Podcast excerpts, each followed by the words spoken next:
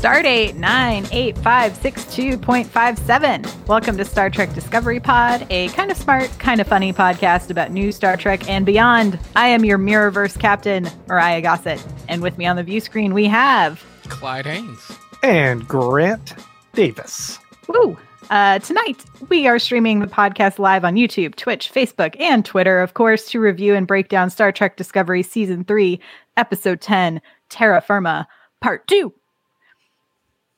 Uh, but before we carry on, uh, Grant, can you let everyone know about how they can support this little podcast of ours? Can I ever? So there's a couple free ways that you can, of course, support us.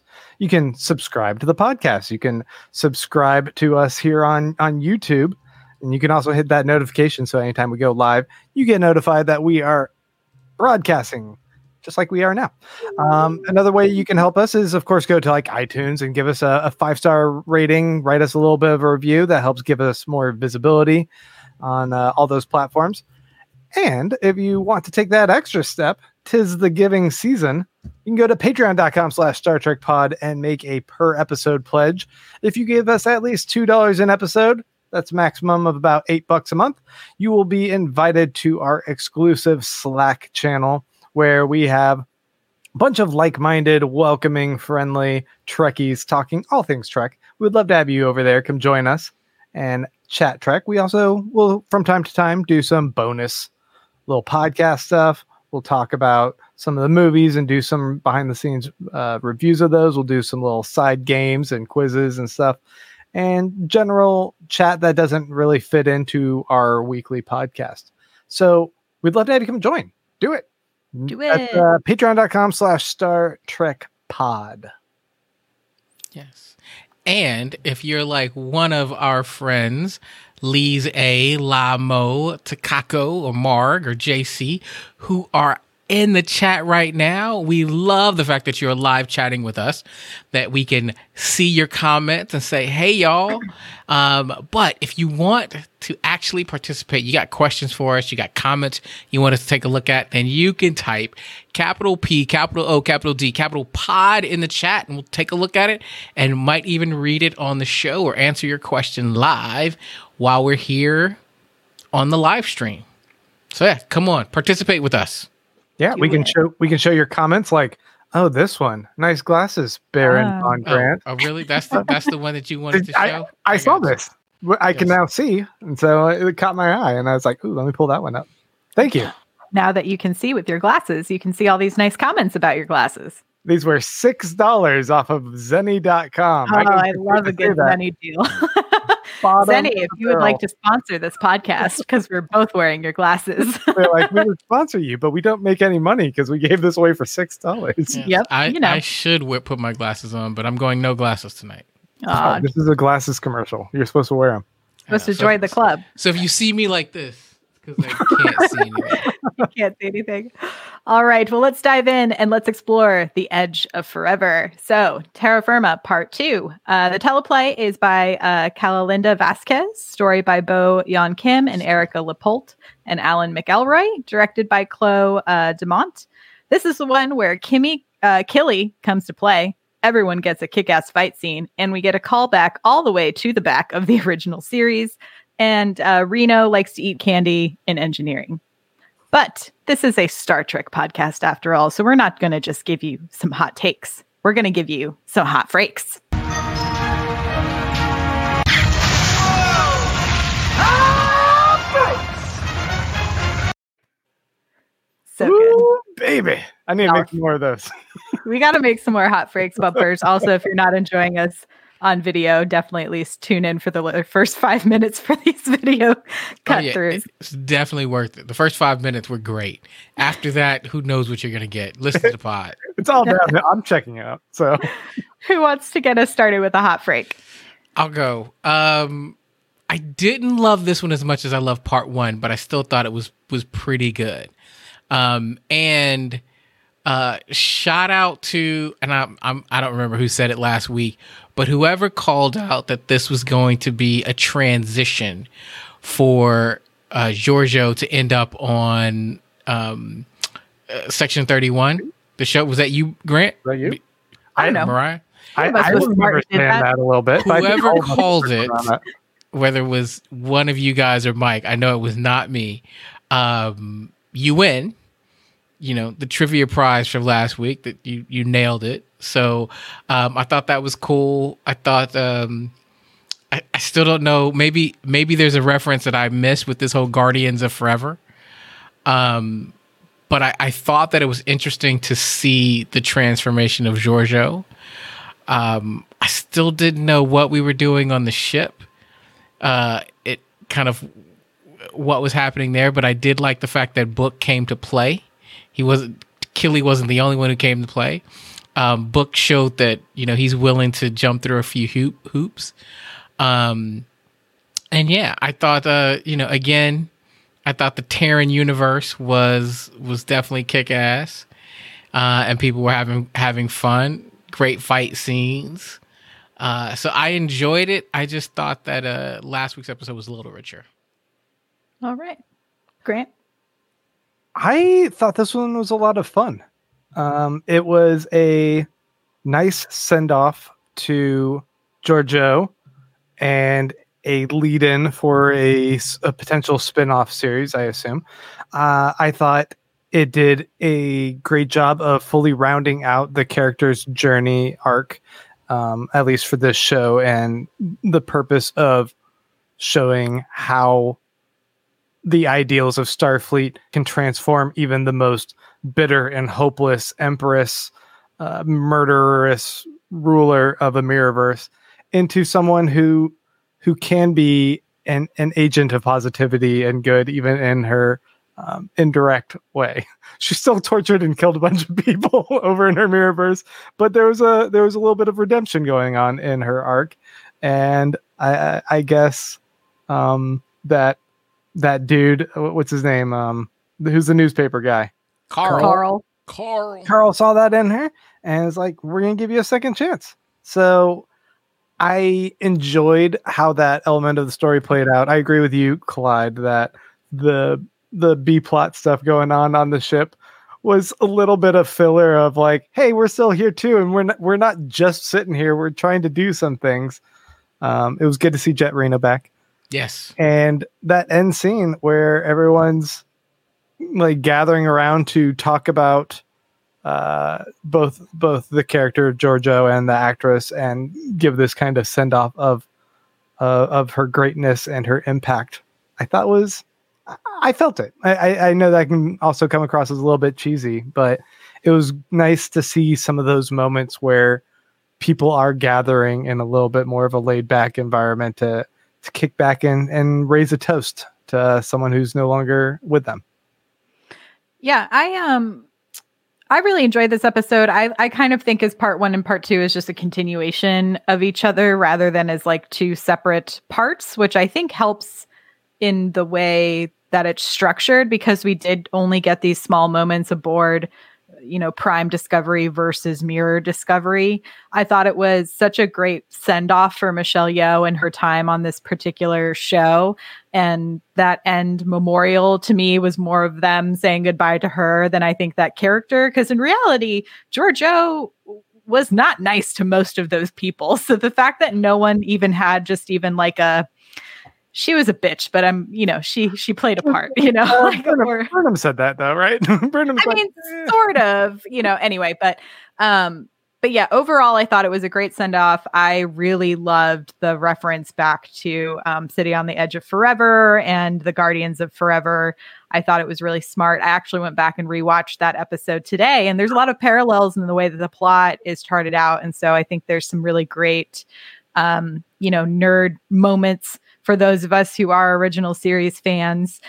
And I also think I've heard a, a couple of critics describe Discovery as um, the nerds with feelings. And I thought this was a great example of that, in that these are intelligent folks who have feelings, especially we get to see Giorgio finally also have those feelings, because even though she was trying to change Mirror Burnham for the better, she knew she was going to get double crossed in the end and was prepared for that. So um, yeah, overall, I really enjoyed it. The costumes were great. The fight choreography, always stellar. Their stunt team does a great job. Um, And I really loved watching Killy take such joy in torturing Michael. It was, it was a little, uh, it was just fun to watch the character be so different from the Tilly that we know and love. So, right. Well, I, that was a thing though, was she was different, but she wasn't, right? It, and for me, her mannerisms, particularly the way she moved her mouth, felt like the Tilly I knew. Right. Right. Like it still was Tilly, only she was mean. Right. It's like the little grin was at all of the things that were nasty instead of at things that were nerdy. Like, yes, exactly. I, I'm going to miss Giorgio. Like I'm, I'm not quite sure what this show is going to be without her. And I, I think they're going to have to find a, a badass character, right? Like somebody who is the, the tough as nails, I'm going to save you in a fight, right? And I hate to make another Serenity reference, but you need a Jane, right? Yeah. I mean, to me, I almost think Book and Burnham together are those people now for mm. the crew. Because while Bert, Book is an empath, he's still, and even in this particular episode, he knows how to use his intelligence to get what he wants. Like, he wants Discovery to see that he's a valuable player on this ship. And so he's like, oh, I have Emerald Chain technology. Let me bring this in. And yes, I've read all the rules, so I know how we can implement and use this. Um, you know, but then you see his flip side when he hears that Burnham is beaming back up by herself. And he's like, I have to go be like an emotional support for my, for my person. What I'm wondering, Clyde, because you brought this up last time too, who in the other iterations of Star Trek would you say was that bloodthirsty mercenary killer who was so cutthroat though that made those those work? So I'm a T N G head, so I'm going to go immediately to that and go, you had Worf, right? Worf was the enforcer. There's always a guy who, when they're with you, you're like, yo, we're good, right? Like having Shaxx in Lower Decks too, I guess. Mm-hmm. Sure. And and so, yes. So with Worf, it was, especially anytime Worf had another Klingon with him, n- they weren't going to get beat. Like, that was just not going to happen, right? So when you look at that, when I think about, oddly enough, if I think about Voyager, it, it had to be Tuvok. And I, I was going to maybe say um, uh, Torres. You know, it's I like thought the- about her too. They they had a couple of characters, you know, that show had a couple of dynamics depending on the season who is sort of filling that role. Because then we also eventually get Seven of Nine, who's fulfilling yes. that in some ways too. And then on Deep Space Nine, I, you had Odo, right? Who at the end of the day was a changeling and who just, it was a different type of enforcing. Odo? Yes. Wasn't that the dude in the turtleneck all the time? M- so, sort of? Maybe, but...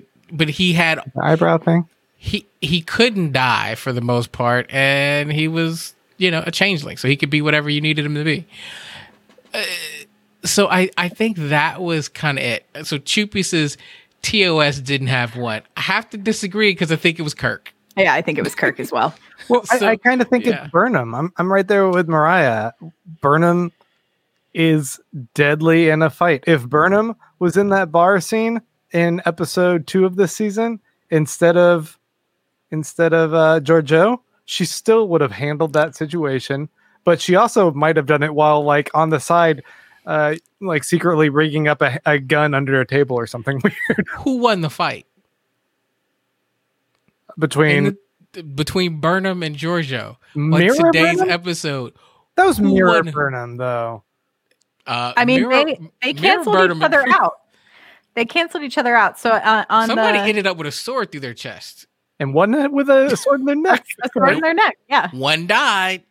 One didn't. One was right. probably about to before but, she got sucked back out of time, though, right? But I will say, so in in watching um, some of the Ready Room, you know, they talked to the stunt coordinators, and um, you know, they talk a lot and and work around Michelle Yeoh and her expertise in all of this and her experience, because she's just a freaking badass. And so she made the point after reading the script that she was going to be on the defensive the whole time. She was never actually fully fighting back as her character, because she wanted Michael to see that, you know, the love can conquer hate. We can be not as terrible rulers of people. We can take the Genghis Khan approach, whatever that might be.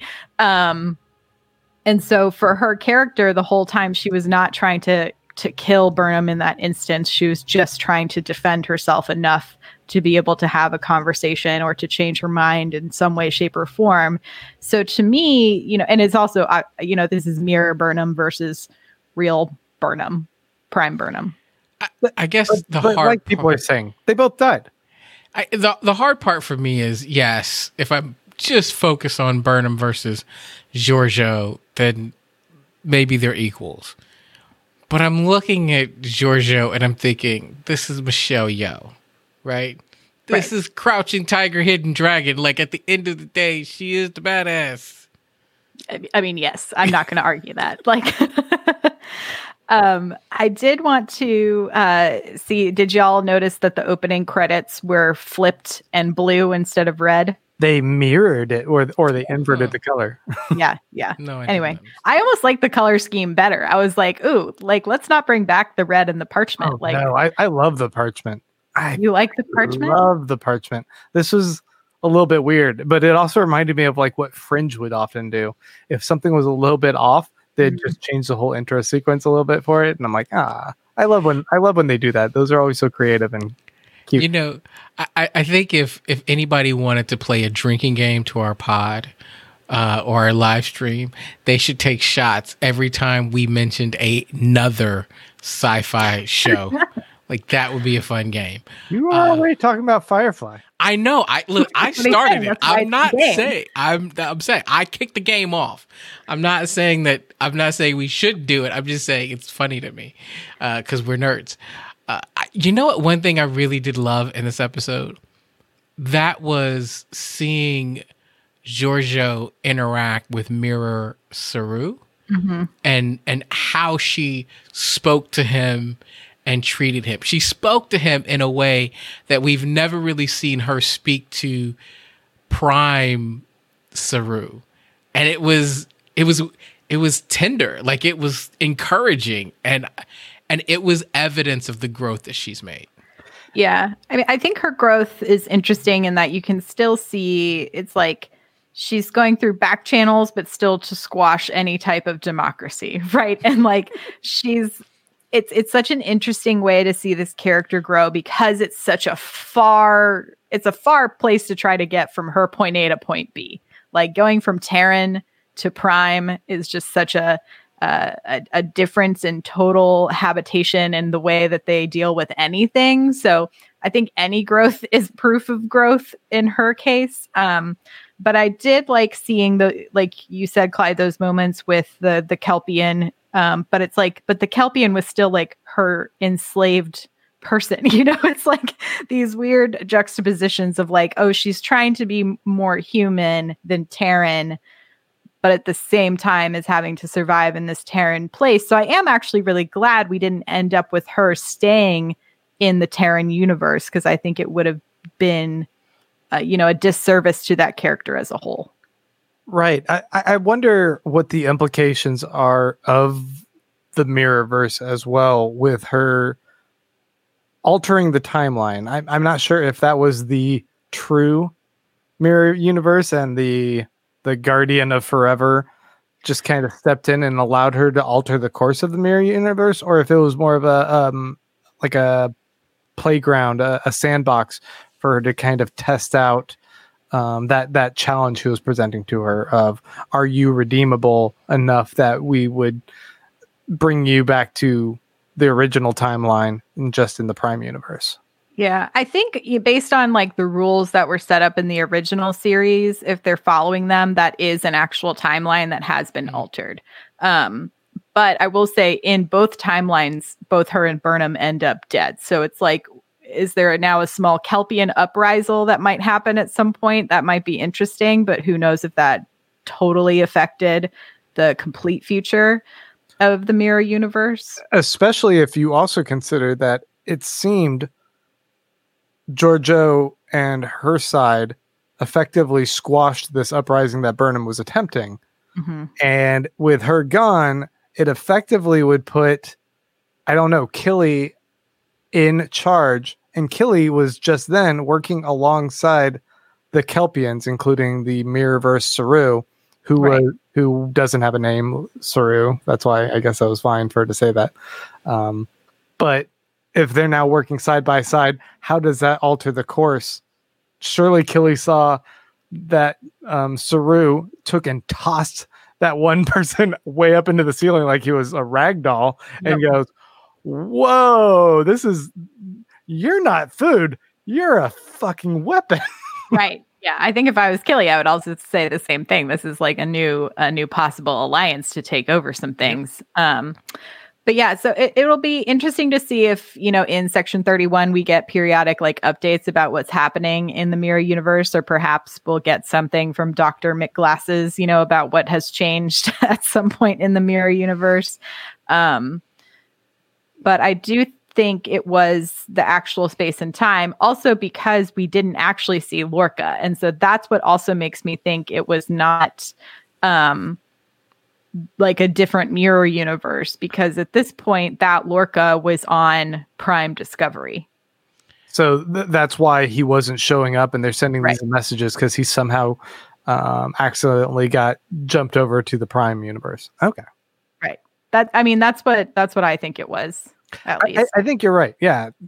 Just meddled with time. And how, how though, man, I mean, time, time travel stuff is so confusing then, because I wonder what that means for what Cronenberg was saying about the mirror, mirrorverse and their understanding that the Empire fell and everything was different.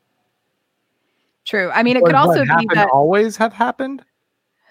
That also is possible with time travel. There, Clyde. I got it.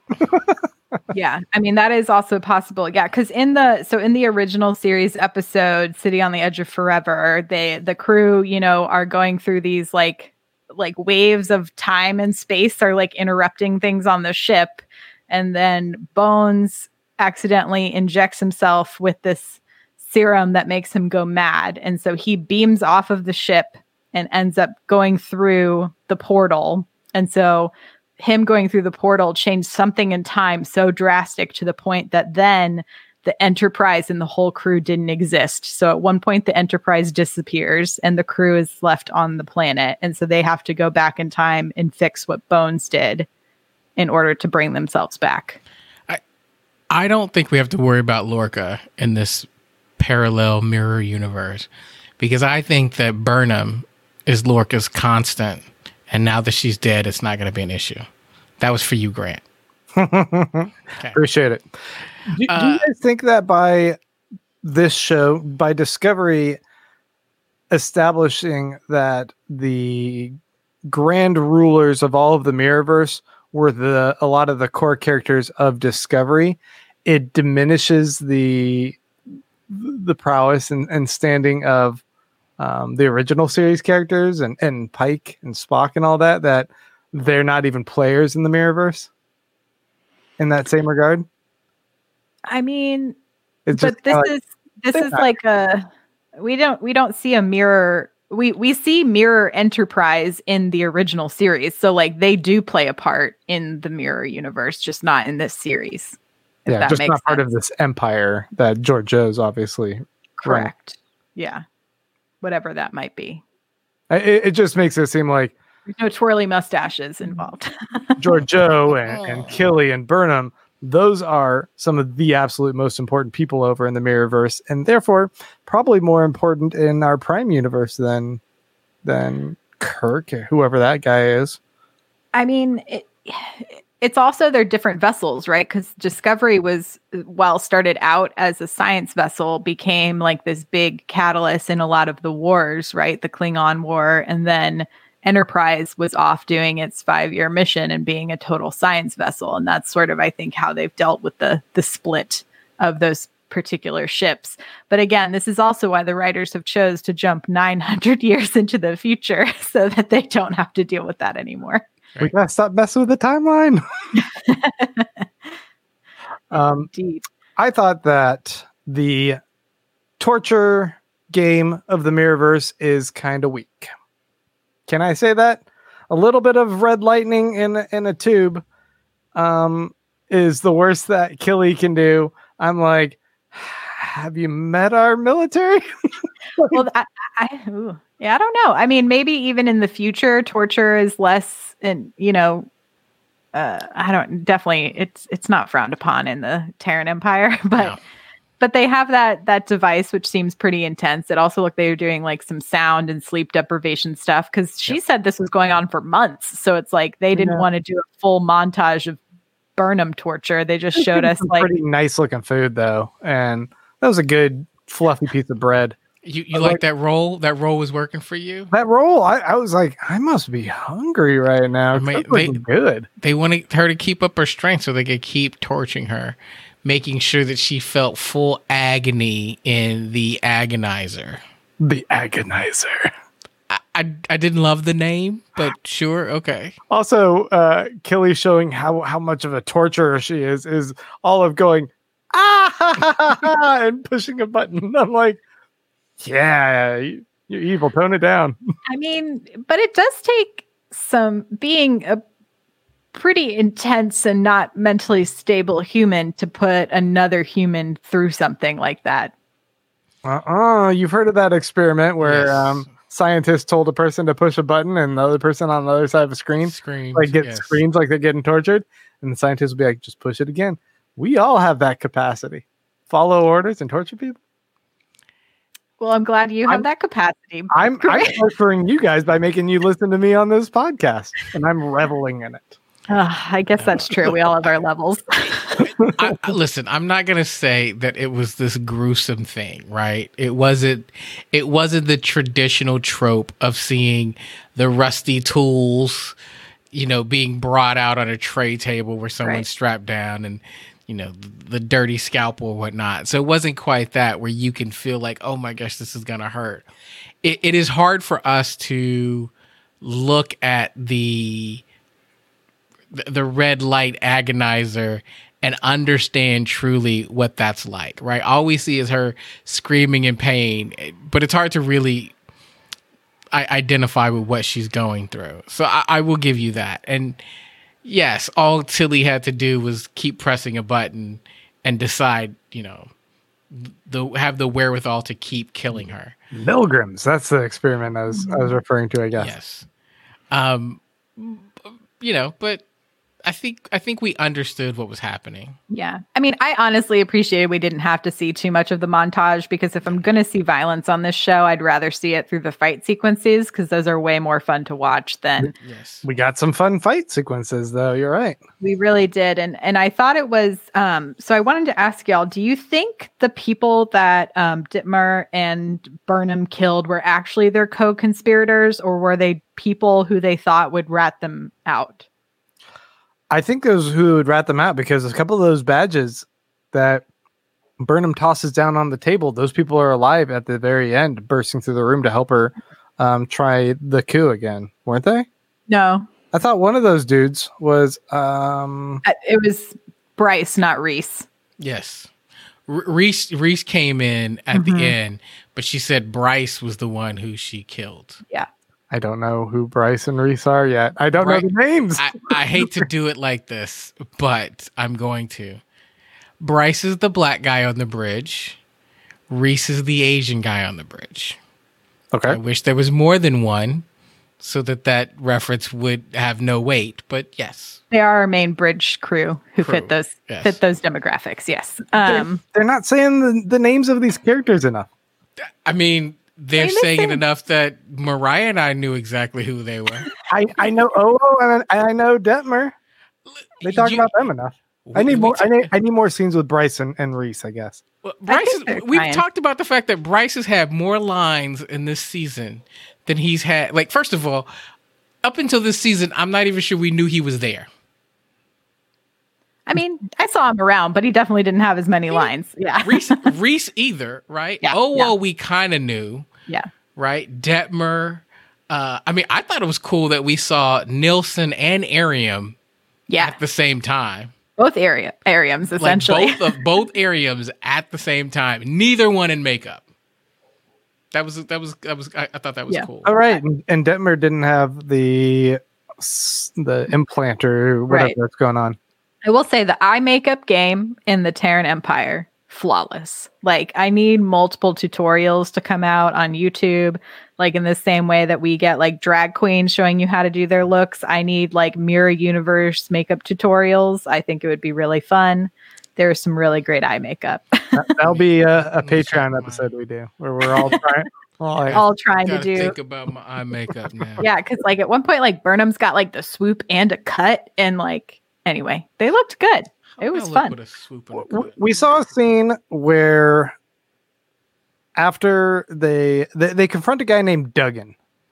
Oh, and yeah, he looked so familiar. I felt like I needed to know who he was, but I haven't been able to figure it out. Right. And that's where I, I was going to ask you guys, but also our audience. If if any of you recognize Duggan, please put in the comments, who was this Duggan character? Because it seemed like it was so familiar. Like, did we see you before? Or why is it? Then they kill him so quickly that I'm just like, yes. eh, maybe this isn't anything. Maybe to, it didn't matter. To, that would really matter. Yeah. I, um, Yeah, that, that last sort of fight scene between all of them as it's going down, I thought was um, was cool to see the pairings. And then I loved seeing like Tilly, fi- you know, Mary Wiseman finally getting to kick some butt, like for real. That was really fun. Um, I liked seeing Risa and, and OwO and all of them sort of getting to really throw some fisticuffs. Um, and then that scene specifically between Michael and Giorgio, I thought was, you know, how those two characters in that particular universe would want to go out, right? The true warrior death. Lisa says apparently he was from the show Aliens. P W Gregory was speculating he might be Phlox. I don't know who Phlox is. Hmm. hmm. Yeah, I don't know. Very maybe, interesting. Maybe. I... I I'm disappointed in something though. Okay. I'm gonna miss seeing badass OwO. Like I need that OwO in the prime, right? Because there was every like I was like I could watch her fight all day. Like she was she was just ruthless. She does like, a lot was, of uh, boot stomps and kicking in the gut. There was a moment there I was like she can't lose. Like she she can't lose, and she didn't. And I was just like, and now it's done. Hmm. Aww. Well, hopefully that'll we'll get some carryover because um, it looks like next week we're going to get maybe some more fighting going on, um, at least in space. So maybe it'll result in some hand-to-hand combat, which would be which would be fun if we're going to keep doing some like T O S references. The hand-to-hand combat, man, I need some like some double like handed uh, like Kirk moves. You know, I'm excited for that, but I. I Much like last week when we saw there is the parallels to the pilot, the way that this one also paralleled the original series episode, like essentially Kirk has to sacrifice uh, a person that he's fallen in love with in order to reset the future as it should be. And so to me, watching that final scene where Burnham and Giorgio are saying goodbye to each other, you know, they are both also having to make this ultimate sacrifice of someone they've they've come to love, even in a shorter amount of time. Um, in order to set the the future right. So I thought that was like a nice, not heavy-handed way to tie them together. Carl, the Guardian. Okay, when when he does the voice, they're like, "Who are you?" I am the Guardian. That's, or whatever. That is the audio from the original. I figured episode. It had to be because it sounded wacky. Yeah. Um, but. When when he announces that, and then the transition of that door opening, and it's like this weird like bit of cliff tube hole thing, I, whatever. Like the special effects on that, I was like, "Fuck yeah, man, that's so awesome looking." Um, and to kind of to kind of uh, think about the fact that Giorgio was so integral to the forever t- timeline and preserving that, but them destroying control or whatever, he certainly didn't need to interfere with that stuff, but he needs Giorgio. It, it makes me, it actually made me kind of excited and a bit curious about how she'll be integrated into this Section thirty-one show and what they'll explore in, in the world of Trek. Like it seems like it has a lot more gravity and weight to it now.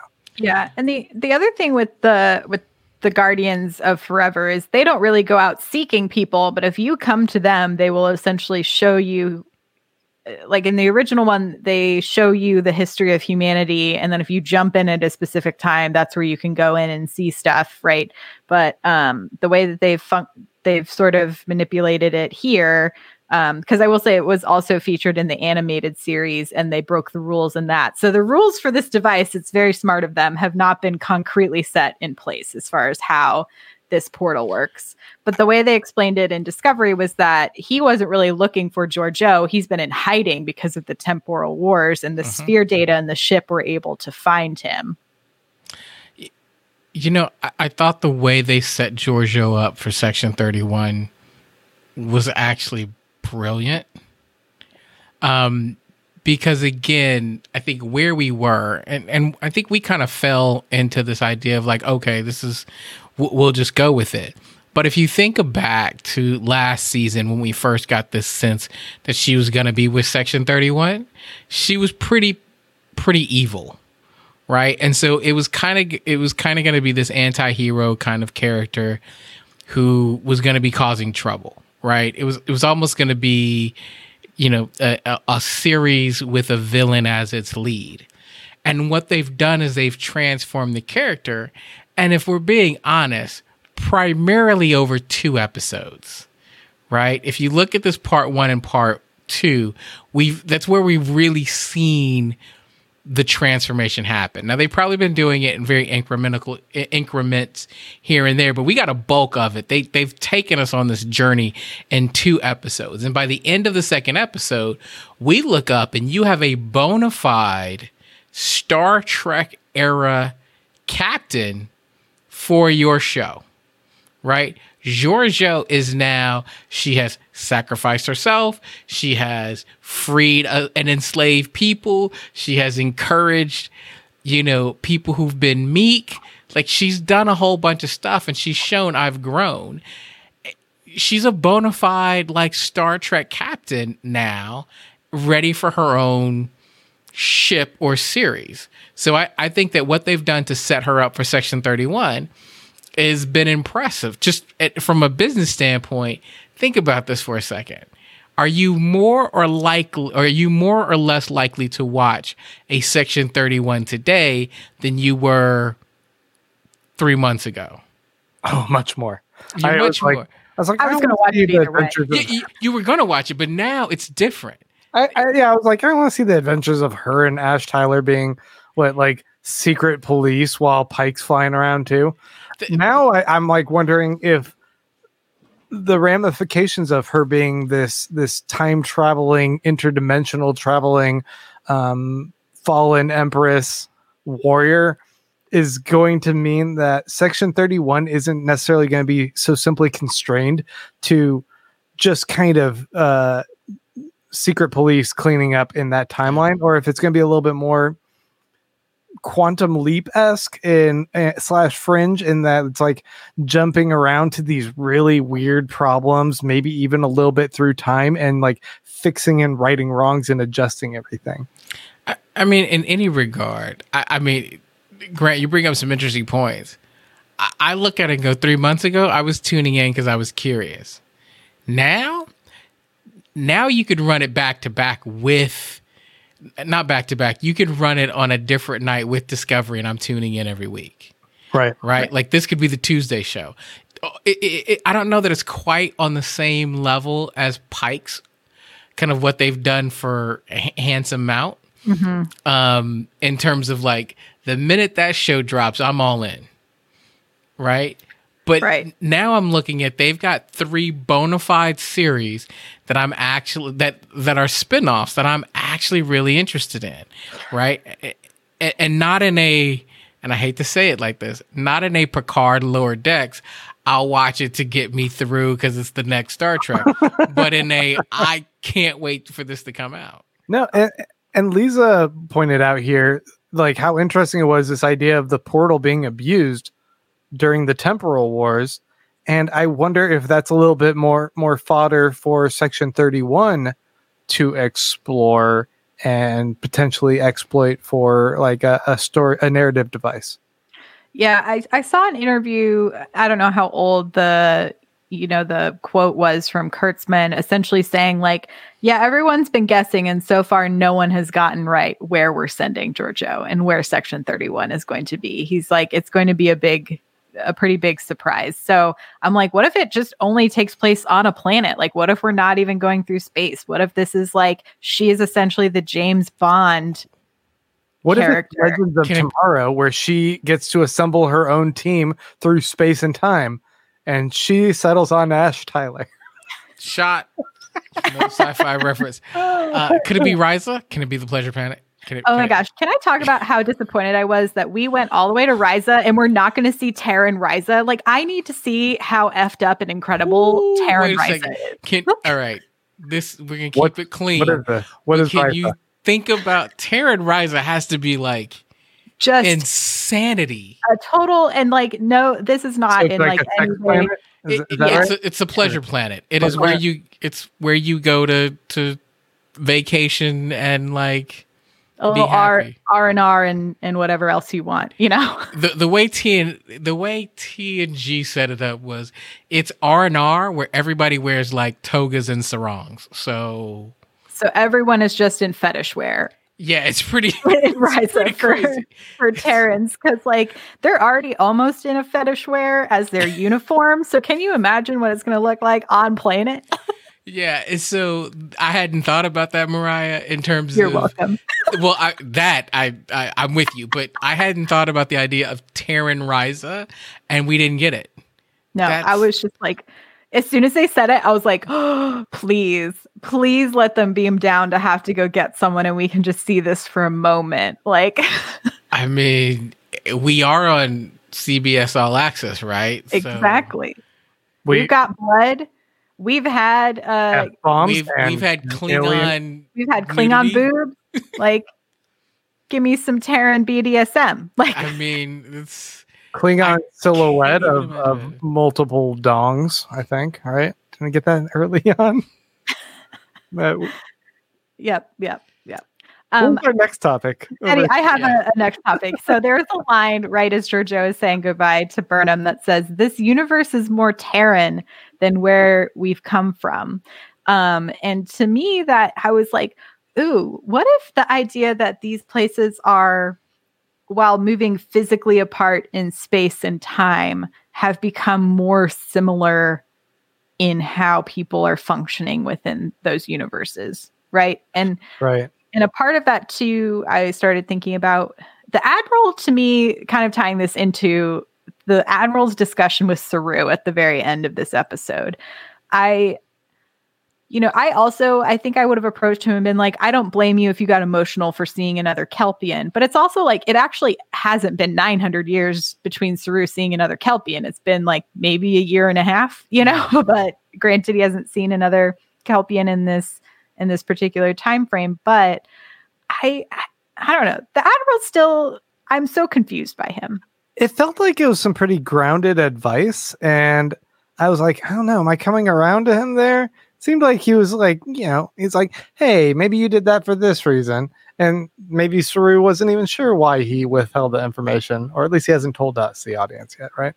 Um, but it seemed like he was he was pointing that out and trying to be a little bit understanding and and kind of Saru. And I don't know. I, I felt I'm I'm warming up to him. If warming if up to is, warming up to the Admiral. Yeah. To Vance. I'm like, if if he is. genuine in his his actions and um his his leadership, I can see that I, I can see that maybe Starfleet isn't operating in the capacity, or maybe not as fully uh, idealized as as it could potentially be. There's there's room, of course, for growth there, but this guy might not necessarily be all bad. He, it's just they're gonna need something more than what he can provide. Right. I think I'm just like, I haven't figured him out. And so I can't tell if I like, like the fact that he's trying to be more empathetic or if he's trying to be emotionally manipulative. And I can't mm. figure that out yet from his character. Um, and then the way that he sort of reacted to them using Emerald Chain technology, to me, it's like, well, why wouldn't you want to be able to use this technology? Like, why wouldn't you say, oh, great, we have a way to finally get an upper hand on these, on this group that's been terrorizing us for so long? Like, sure, be careful about it, but also, like, use the information of your enemies. Also agree, J C, Admiral Silver Fox. He's, he's, he's really rocking that uniform. Um, You brought up an interesting point, though, uh, Mariah, about Giorgio saying this is this world is more Terran than you think, and they need someone like you for that. I'm I wonder if that was a little bit more misguided advice by Giorgio, because okay. it's it does feel like everyone is a little bit more of scavengers and they're cutthroat, and it's it's dangerous. But maybe Giorgio's perspective is, you know, what solves that is is an iron fist and um, taking the fight head on. Whereas old Giorgio or old Burnham, and maybe a little bit more of Saru's tact, might be more of what this world needs. We just need to communicate and unify people. See, I, I saw it a little bit differently in that. Um, I think, especially for those of us who've been kind of on this Star Trek tra- train for a long time, it has been really ideal, idealistic, right? It has been the Federation is has all these incredible ideals, and there's no war in the Federation, and there's no, you don't need money, and all all your health issues have gone away, and what we've seen is this this Federation that Saru is really holding on to, right? That the world that they're in has become literally more cutthroat, right? You have the Emerald Chain, you have Osira, like you you have the Saloon Planet, like you have these things that where they'll just kill people for no reason. That is not a world that the Star Trek that we know of deals in. True. And and so and Burnham has been here for a year. And I think that that what she's saying is, and and, and even before that, Burnham was ready to mutiny in episode one of the series. Burn, Burnham mutinied f- because she felt like, hey, we need to try something different.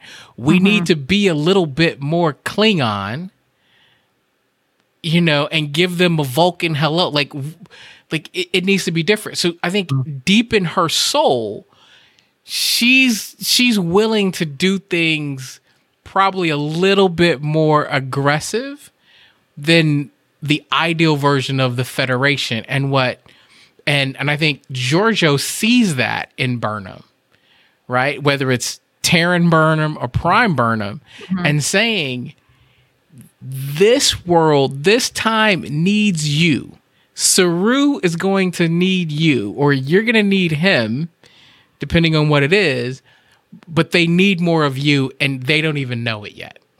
Yeah. Yeah, I, I agree with what you're saying there, Clyde. I also really thought it was interesting the way that she was like, Saru's not the only person who deserves the captain chair, mm-hmm. and just sort of planting, it's like, Giorgio on her way out is like, I'm just going to plant a little seed just to just to continue my like stirring the potness on this show. I'm going to just add this in here right at the end to make you think about this as you go back, you know? Yeah. I like what Lise says about Vance. That's good. This one? Yes. Vance is an agent of Osira mm-hmm. and is worried now that they're using Emerald Chain tech. I'm struggling to trust them. I got to be honest. Some some days I'm like, oh, okay. Something to be skeptical about. Yeah, do you think I'm it's just... because that actor has played so many sort of villain characters, though? You you can't trust a man who's got a little bit of a, a goatee, I think. The tw- the twirlies? As I Any... try and s- stroke my pathetic uh, facial hair, acting like I have one, too. Um, um, I wanted to talk a little bit about the book Reno... Um, uh, like engineering scene, which I thought was just like kind of a fun break. I did think it it felt a little jarring after being in the Mirror Universe for so long to be like back with our happy-go-lucky crew of like smart emotional nerds, as I said earlier, the nerds with feelings. Um, but I did like seeing that little crew work together. And I really hope we get to see more of, like, specifically Book and Reno together was really fun. it, it seemed a little comical to me, only in the fact that I'm like, have we ever had that many engineers in a room together at one time on this show? It was like, usually we get these pairs, right? We get Reno and Stamets. We get right. Stamets and Tilly. We get Stamets and Adira. Mm-hmm. And now it was, it was just like, people just kept coming into the room, right? It well, was like, I, I, I, was exp- they- I really thought that Tilly was going to come in there next, but it was just like, everybody kept coming in. I got an idea. I got an idea. Hey, what about but, this? But how they, they play off of, like, the different specialties of, of engineering, like Reno being a mechanical engineer versus the these kind of computer engineers. Um And how they just have a different approach where every problem she sees, Reno can fix with duct tape.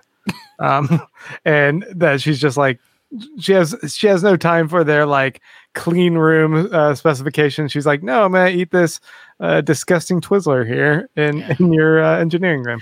Uh, black licorice, what a choice. Um, and it, it seemed crunchy for some reason. It was like, like a hard piece of licorice. Like a hard piece of licorice. I, I was, was like, like, what are you I eating? love Reno, but maybe I don't. What is she no, I do. I, I mean, e- black, e- li- black licorice is the worst.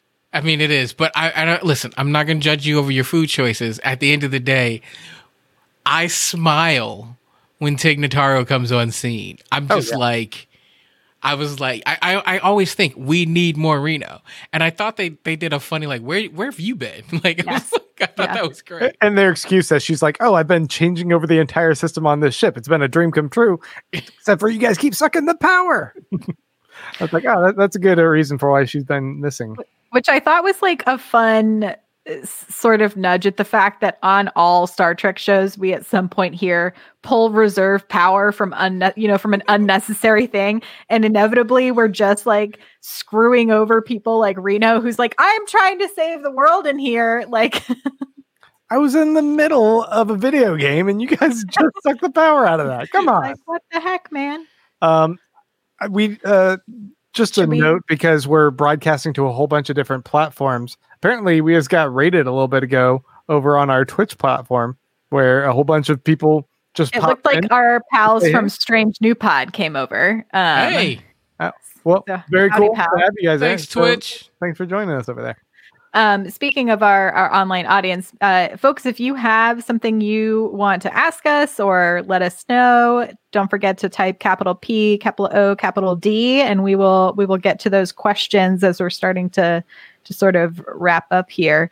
Um, but I wanted to ask y'all what you thought of, you know, we touched on it a little bit earlier, everyone's sort of parting words about Giorgio at the at the end here at the memorial. My favorite and the one I was looking for was really what Tilly was going to say. Um, only because I felt like we'd seen her be pretty harsh to Tilly. Um, but it, it's one of those things where it, it was like, it's like a, it, it more than tough love. It's it's like if you've ever played a sport and had a coach who just seemed like a prick, but it was because they're trying to bring the best out of you. And in that particular case, and I think more so than with any of the ever with anyone else, not Burnham in that room, Terra and Giorgio had a real relationship with Captain Killy, and so when she saw Tilly, she kind of knew you can be a captain. You can lead not just people. You can lead an empire, right? And like genocide, even. Y- yeah, like, like, like. But I thought she saw in Tilly, like, on your worst day, you're the third most powerful person in the galaxy. On your worst day, you know, fourth if you deal with Lorca, right? And she's seeing this, and so I think being able to see her pull and push Tilly in a certain way, and for Tilly to recognize, like, hey, she wasn't completely evil, like, I, that's what I was looking for. So I was I was actually looking for that, and so I was pleased with kind of Tilly recognizing that in her own way, she cared. Yeah, yeah, I thought I liked everyone's, um, you know, those the call out specifically to the wardrobe and the boots. I felt just as a, someone who's been appreciating this wardrobe for so long, like even down to the robe that she was wearing before getting into her bath, that like sparkly gold robe. I really hope they, um, I think Detmer was like the way that she walks around with that coat and those boots, you know, there at the end of um of those remarks. Right. Yeah. It's just like yeah. what everyone wearing, she's she's just she has such confidence and power. Yes. I saw I think it was in maybe the um the ready room. Someone was saying that like for someone so small, Michelle Yeoh commands the room as soon as she walks in. Hell yeah.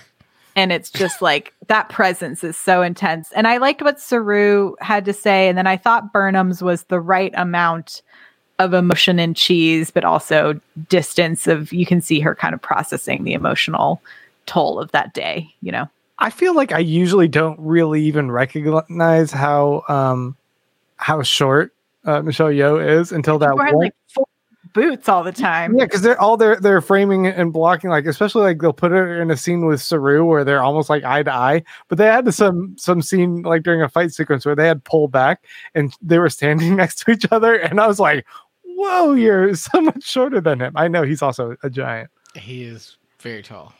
Yes. Also in boots. Yeah. and, and throwing people up into the ceiling. Again, we are going to see the absolute takeover of the Mirrorverse by Kelpians.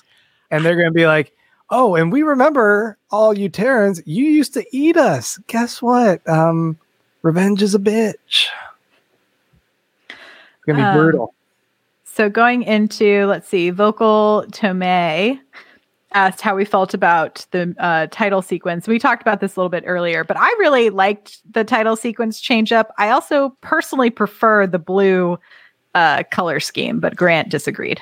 Can can we? Bef- I, I want to I want to talk about that. But when we look at this picture of Vocal Tomei, can we all just appreciate that mic setup as podcasters? Can we just say that's a yeah? Brittany's good. Brittany's a rad human. Glad. Just saying. Um, she's hanging out.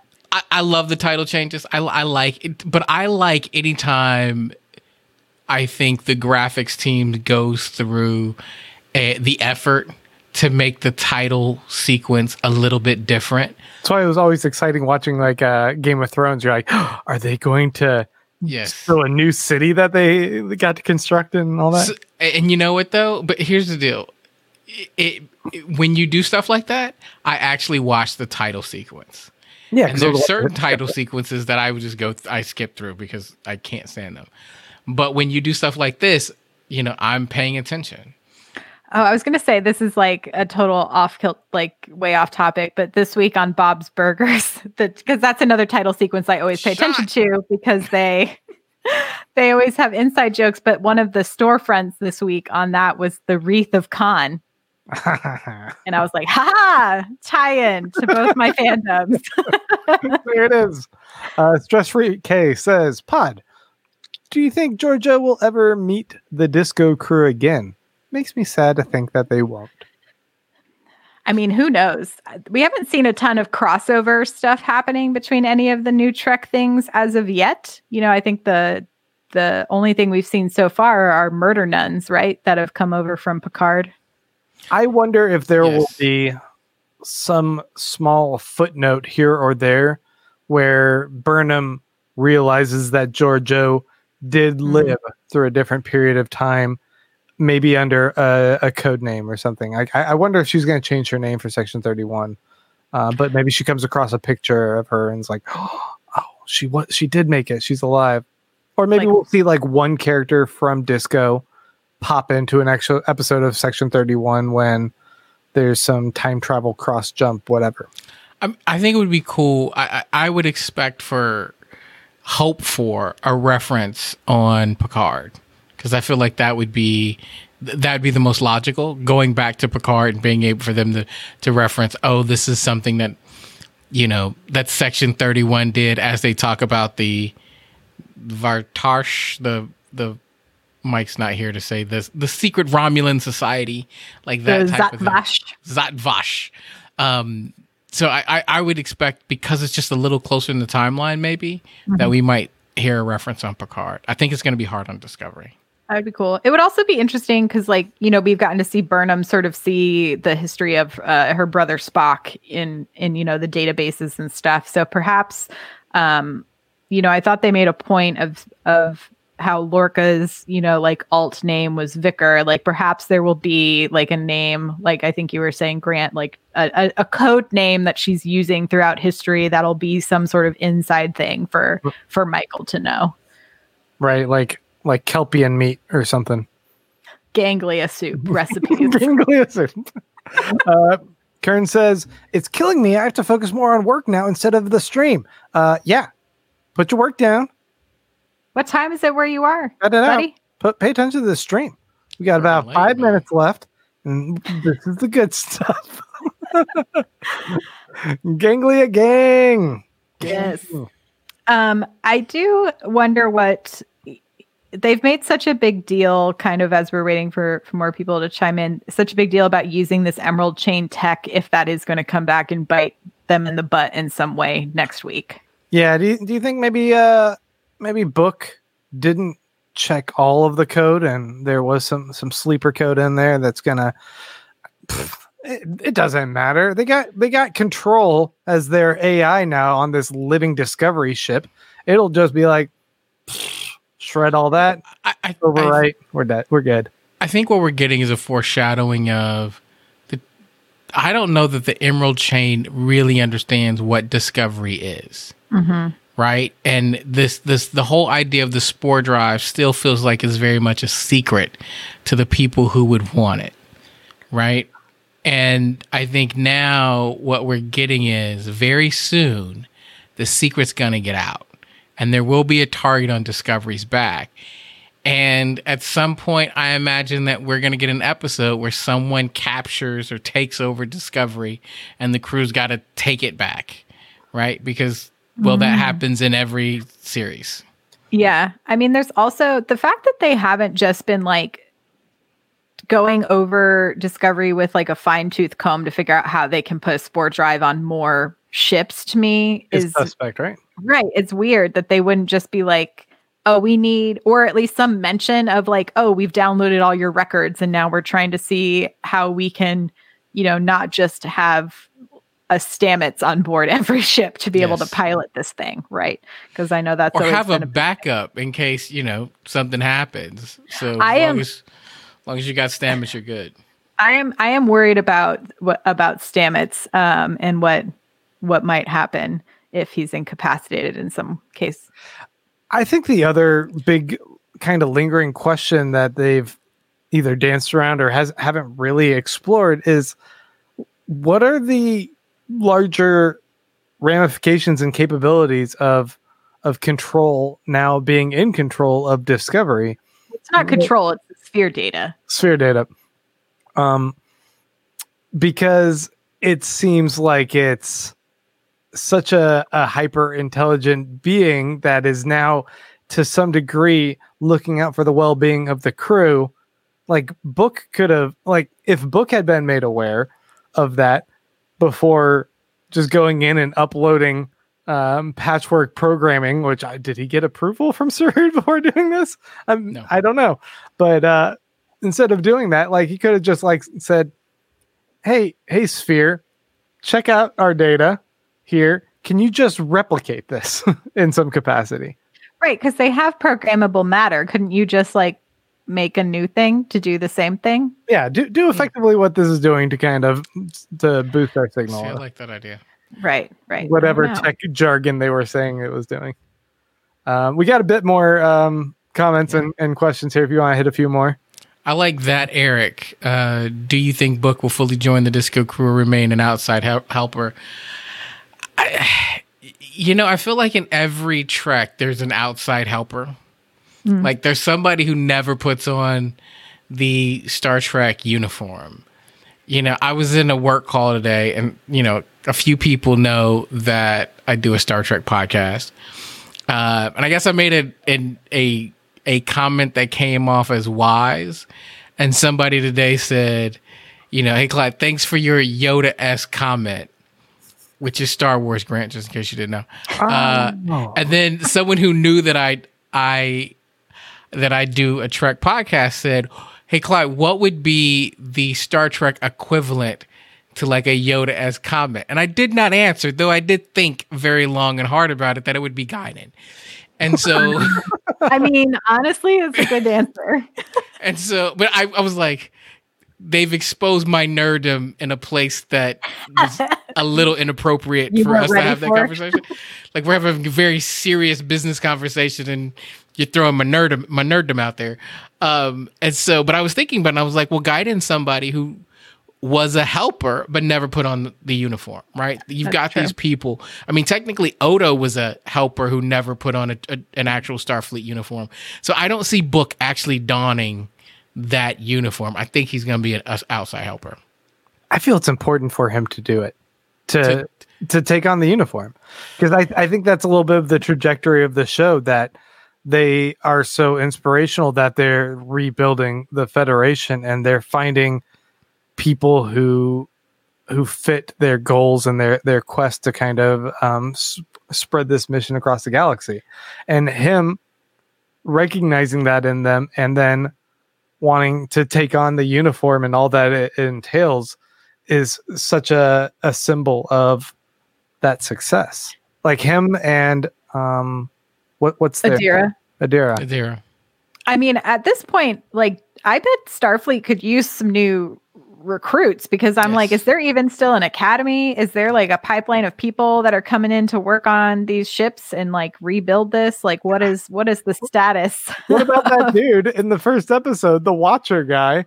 Did they just like Burnham found the Federation and this guy's still just sitting out there like waiting, like hopefully That's I'll true. Find the Federation? Like, go tell him what's going on and bring him back over here. Come on. First of all, he should have been on the ship with him. And you know, they can, get, they can find us something to do. Infected, right? Yeah. Like from well, hopefully there. They let him know. Like it's hey, some, we like found the, we found Starfleet headquarters. A telegram, like oh yeah, we, we've been kicking it over there for like a year now. We're still Send here? You a shuttlecraft so you can come in and officially be uh, be read in. So sorry, yeah. we forgot about you, dude. Ah. Yeah. Yeah. Uh, Chippy says, you have to remember that the Federation has been acting from a position of defense, and it makes sense that Vance worries about attracting attention to them. Uh, fair. True. But, but now they have Disco, the ultimate new but then again, machine. Vance is sus. Well, you also got to remember, I agree, but here's the thing, and maybe this was just because Lorca did it. The spore drive is so amazing. Do you remember, I think it was in season one, where they were able to just like continually jump mm-hmm. around and just shoot the hell out of a ship. Yep. Right. Like, d- like Disco is more badass than we've seen in a very long time. I will say though, the time they did that, didn't they also put Stamets like essentially into a coma? But that was because yes, but that was because Lorca reprogrammed it so that they would end up in the Terran universe. Hmm. Okay. Like that was all kind of one area. And so that, that, but yes, we don't want him to be in a coma. That's what Adira is there for. She can help out with that. But I'm just saying, like, Disco's got some skills that, uh, yeah. that we haven't seen in a while. Yeah. I think they, they, Adira, um, they're going to be an interesting piece of the puzzle in the engineering room, and to see how they sort of, uh, help flush it out and hopefully solve this problem of Stamets. I could see Adira being that kind of person who then also somehow becomes one of the like jumper people. You know what I mean? Yeah. Like is connected into the system. I, I kind of assumed that was going to happen for a I while now. Adira to be like, yet. I just want Adira to be like, Dad, say thank you. You can say thank you, Dad. The Stamets is like, don't call me Dad. Stop that. The other thing I'm waiting on for Adira, though, is Adira is supposed to have the memories of an admiral. Mm-hmm. Right? But like, because they're human, I do think it's a little bit different in the way that they can access some of those memories. You know, I, I'm not sure if it's as cut, clear cut as it would be if they were Trill. How convenient that mm-hmm. Adira can't remember that. Once again, wait, wait, wait. Vance is sus. But well, I guess that would be interesting to note, is that because the the the um, admiral that is a part of Adira now had seemingly had a possible like romantic relationship with Vance or some sort of friendship, like intimate relationship, because when Vance at the, when they meet is all like, I knew this person, I don't know you, you know, and like that whole thing about I needed to see the snow one last time, you know, it's like very poetic, very like, I'm so sorry I left you sort of thing. Anyway, Vance is still a little sus. I'm not sure. Vance is definitely sus. Um, is there anything else y'all wanted to uh, wanted to dig into before we wrap this up? There's a comment in there for you, uh, Mariah. That Vance Eric's is sus and sexy. That's definitely all, true. I, I saw that and thought that is uh, that's all, Mariah. I approve. No, uh, I, I think that's about it. Uh, the next episode is is gonna be called The Citadel on Christmas Eve, I guess. Oh yes. So we haven't discussed it yet, but keep an eye on our social media channels because we will not be broadcasting live on Christmas Eve. Um, we're doing Saturday, right? I believe we are doing Saturday instead. So, um, you know, have a few days with your, your household pod of people, and we hope everyone stays safe. Um, and again, thank you all so much for joining us on the pod this week. Remember, you can find us live on YouTube, normally on Thursdays, to be determined for the next two weeks because of the holidays. Um, so keep an eye on our socials or on the Slack for that. Grant, how else can people support the pod and keep in touch with us? Of course, you can subscribe to us, uh, our audio podcast, uh, wherever you listen to podcasts. That that helps us in our audio podcast numbers as well. Even if you're just like, I'm strictly a video person, go ahead and go subscribe. We'd appreciate it. You can also write a review there. Help us out. If if you're watching us on one of our video platforms, you can subscribe there as well. Hit the notification buttons and you'll know when we go live, especially next week, since uh, we're still trying to make sure we have the correct time. The other way you can, of course, help us is to go to patreon.com slash Star Trek pod. Go there yeah. and make the per episode pledge. It's nice and easy. If we put out an episode, you get charged. If we don't put out an episode, no charge to you. And if you give us that two dollars an episode, you can join us over on our Slack channel. We have a lot of awesome people over there. Um, and Clyde. Yeah, Evil, aw- awful Clyde's over there. But everyone else is aw- awesome. And we'd love to have you come join us. We'll talk about lots of Trek stuff. Hey, and I just want everybody to remember one thing, and that is Vance is sus. No, uh, please remember to follow us on Twitter and Instagram. Uh, tweet about the ex the, the episode, uh, and we just want to shout out, again, Vance is sus. No, uh, we want to shout out Karen, who runs our Twitter, and James Worm, who helps out on our Insta. Um, thanks, James. Thanks, Karen. Couldn't Thank do it without you. you. We appreciate y'all so much. Vance is sus. Clyde, where can folks find you on social media? You can find me at Clyde Haynes. You can also find me at w w w dot key and clyde dot com. That's K E I and Clyde dot com. Uh, Grant Davis. Uh, at Baron Von Grant. And you can follow me on all social platforms at Mariah Gossett. That's Mariah with a Y and a Gossett with two S's and two T's. Uh, that's it for now. Thank you all again for tuning in. Live long and prosper.